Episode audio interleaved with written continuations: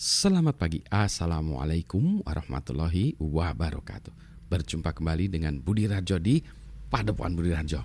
Kita mulai dengan ngopi dulu. Bismillahirrahmanirrahim.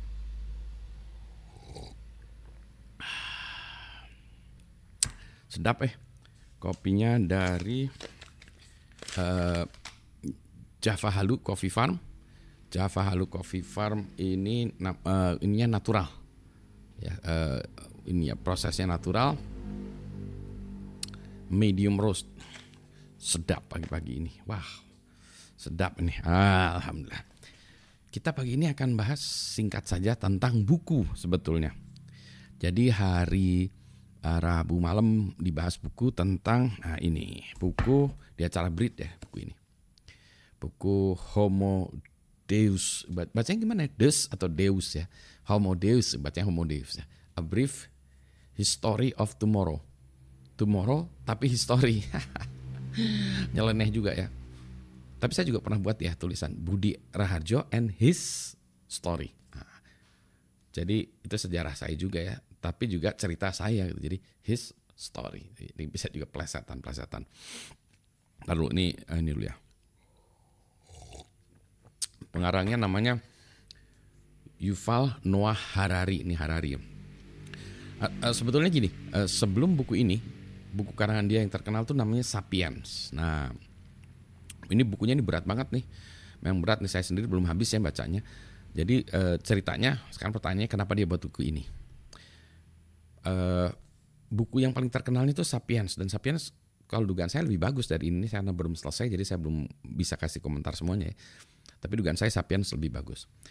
Kalau sapien itu eh, menjawab uh, pertanyaan histori manusia. Ya. Kita ini Homo sapien manusia ini. Nah itu dia menceritakan perjalanan umat manusia gitu ya melawan spesies yang lain. Ya, spesies yang lain itu kenapa manusia itu menjadi uh, apa ya satu-satunya spesies penguasa gitu ya dunia ini gitu. Nah memang uh, ya mengalahkan harimau gitu atau mengalahkan penyakit atau apa ya gitu. Jadi itu eh, itulah saat ini. Jadi sapiens ke arah sana sampai sini gitu ya. Nah, terus buku ini, nah ini sekarang dari saat ini ke depan. Nah, jadi gitu ya. Jadi ini kalau tadi manusia dari sejarahnya kita bisa mengalahkan apa-apa. Man against nature itu. Jadi manusia melawan alam ya kan dulu ke alam hujan kita buat payung. Nggak bisa tinggal kita buat uh, apa gua ya cave. Masuk dalam gua. Akhirnya kita uh, setelah gua kita membangun rumah uh, apa peternak ya bercocok tanam itu kan means again uh, ini ya manusia. Man against nature ya. kita harus menang dong kita sebagai umat manusia. Itu yang kita sebut homo sapien manusia gitu. Jadi kita pemenangnya so far. Nah, itu sejarahnya itu. Bagaimana di kemudian hari manusia akan menjadi seperti apa memang ini uh, selalu orang ingin um, me, me, apa ya menjawab philosophical question ya pertanyaan uh, pertanyaan filosofis. Misalnya pertama itu gini uh, where do we come from? Gimana sih asalnya manusia? Dari apa? Terus yang pertanyaan kemudian kita mau ke mana where are we going? Itu selalu pertanyaannya seperti itu. Di ini saya baru selesai baca buku juga Origin dan Ron itu ya dia juga men, uh, itu menceritakan kalau itu uh, cerita ya uh, science fiction ya um, novel ya cerita bohongan. Jadi kita tuh dari mana? Nah kalau orang yang beragama beragama Islam itu kan kun fayakun ya kita tuh diciptakan oleh Allah dari tek gitu jadi Adam dan Hawa gitu. Tapi kalau orang yang uh, mencari ya saintis itu kan mencari wah kayaknya ini evolusi. Bukan evolusi Darwin dari monyet itu ya tapi evolusi evolusi terus sampai amuba kali ya satu sel gitu. Nah sampai mungkin asam amino gitu yang, yang ini kan basis dari DNA gitu ya. Nah itu memang itu ada proses pencarian dari mana asalnya kita. Itu pun masih belum terjawab sampai saat ini. Jadi saintis masih mencari, uh, saintis yang beriman juga ada ya, tetap itu. Jadi itu tetap proses bukan berarti itu akan meruntuhkan iman kita, bukan gitu ya. Tetapi proses pencarian mencocokkan fakta gitu ya, dengan logis itu. Mungkin ada yang mungkin suatu saat ketemu, suatu saat juga tidak ketemu mungkin ya. Nah, itu yang yang pertanyaan pertama ya. Sampai sekarang pun masih terjadi perdebatan. Kreasionis sama evolusionis ya. Nah, udah lepakan itu ya. Ke depannya gimana nih manusia? Mau ke mana? Nah, kalau orang Islam jelas ya mengabdi kepada Allah. Kita diciptakan manusia untuk mengabdi gitu.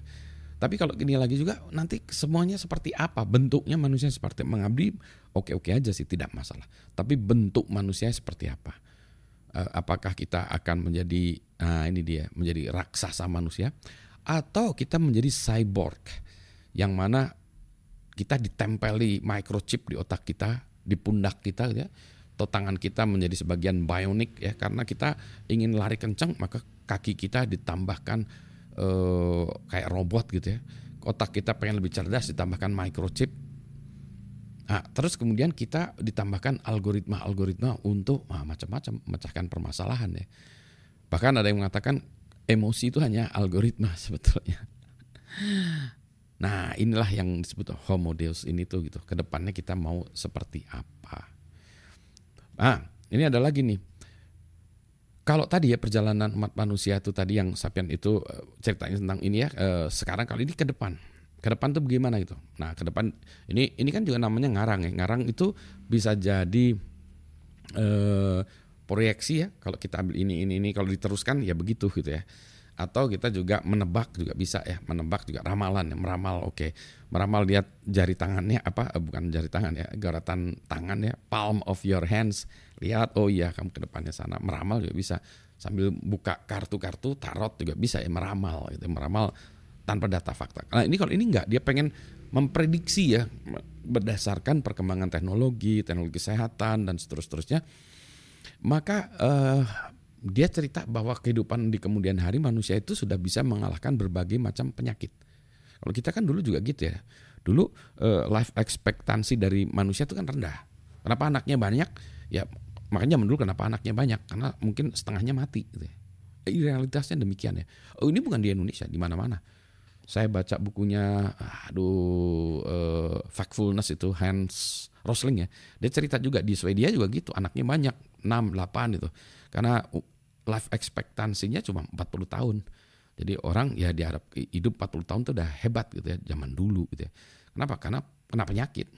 Penyakitnya macam-macam, kebersihan kita nggak ngerti, bakteri nggak ngerti. Zaman dulu ya bakteri nggak ngerti. Oh sekarang kita lebih tahu ada bakteri, ada virus, ada apa sehingga, nah kalau ini diteruskan, mungkin kemajuan uh, bidang kesehatan ya udah berapa puluh tahun, maka kita akan menjadi lebih lama hidupnya ya, life expectancy-nya secara teknis ya, maksudnya secara teknis tuh kita bisa memecahkan masalah-masalah penyakit gitu.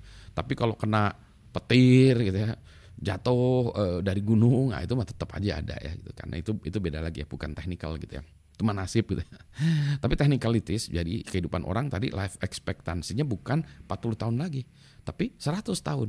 Bayangin ya 100 tahun. Nah, jadi itulah yang ini kalau 100 tahun terus gimana bentuk manusianya kayak gimana terus eh, ininya ya uh, apa yang menguasai manusia.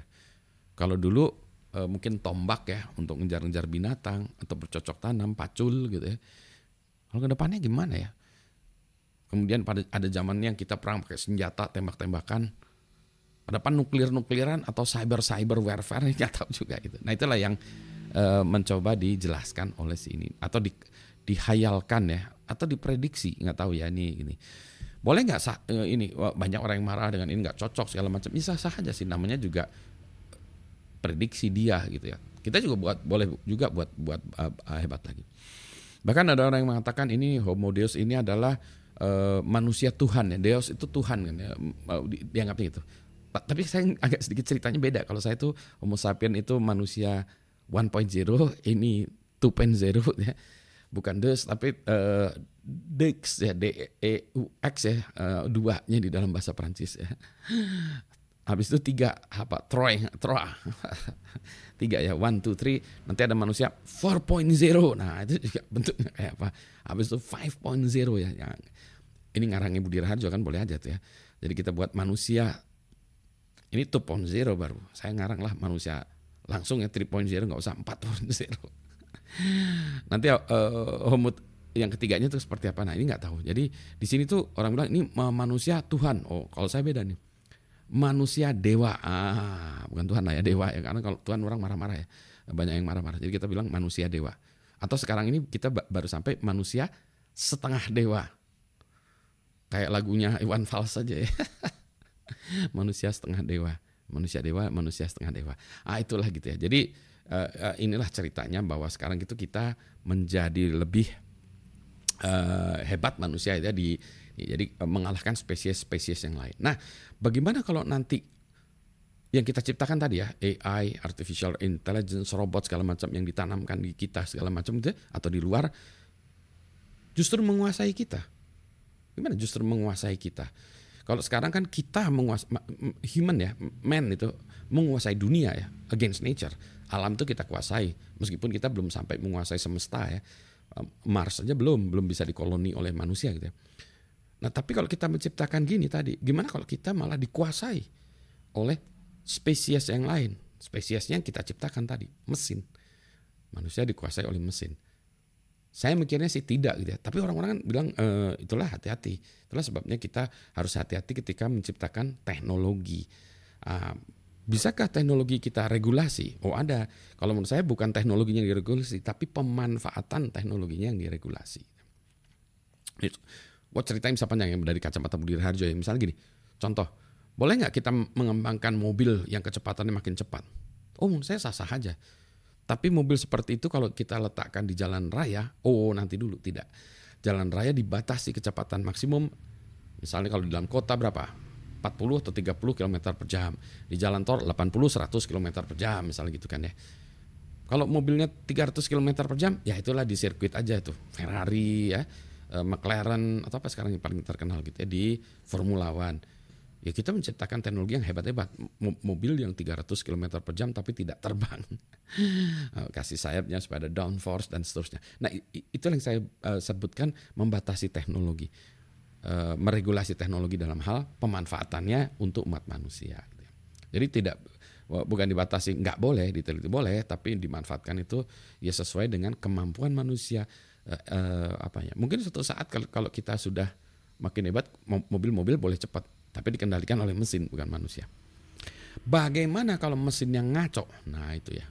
Go uh, uh, how about if machines go overing uh, atau apa ya uh, tidak terkendali ya. Nah itu dia makanya kita harus buat kill switch. Nah itu topik terpisah ya. Pak Budi akan cerita tentang kill switch. Tapi balik lagi gini kita bicarakan tentang manusia dewa atau manusia sekarang setengah dewa bagaimana pendapat Anda gitu ya.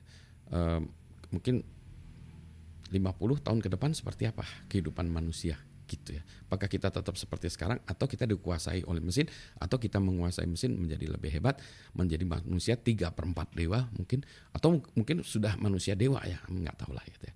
Itulah uh, uh, apa uh, penelitian-penelitian mengarah ke sana. Dan buku-buku seperti ini menurut saya bagus ya, uh, layak untuk dibaca untuk kita melihat dari kacamata yang lain ya.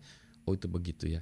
Oh iya ya kalau itu diteruskan seperti itu, ditarik kali lulusnya linear penelitian ini, kesehatan seperti ini, kemampuan teknologi uh, komputasi, uh, ke, uh, kemudian apa apa semiconductor, um, uh, biomedical dan seterusnya. Anyway, itulah uh, bahasan saya tentang manusia setengah dewa atau manusia dewa, buku manusia dewa. Terima kasih, saya mau ngopi dulu, ini udah kepanjang. Selamat pagi, Assalamualaikum warahmatullahi wabarakatuh. Yang penting, sehat semuanya. Ah.